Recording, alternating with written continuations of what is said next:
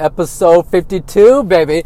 This is Lynn Pierre. Thank you for joining me on the show today. This is More Life, and I want to talk to you today about this the importance of knowing exactly who you are and why you are here.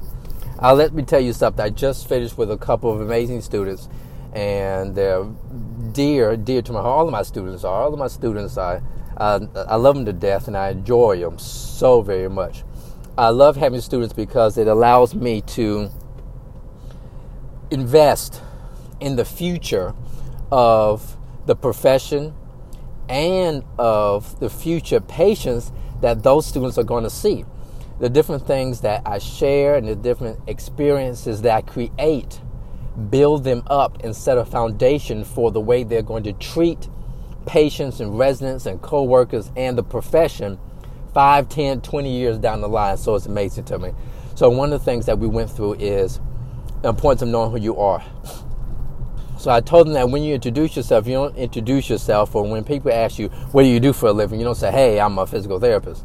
Yeah, that really doesn't have much weight to it.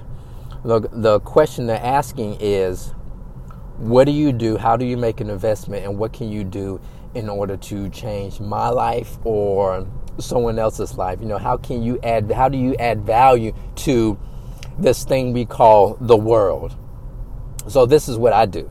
I teach a few simple disciplines to be repeated for a period of time in order to increase strength, decrease pain, and restore a quality of life that was once thought impossible.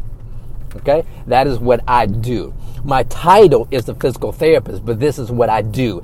I teach a few simple disciplines, not a vast array of disciplines, but just a few simple disciplines and my desire is that those disciplines become a part of your life. You repeat those disciplines day after day after day because this is what I believe. I believe that we are not what we do every once in a while, but it's what was but we are what we do habitually over a period of time.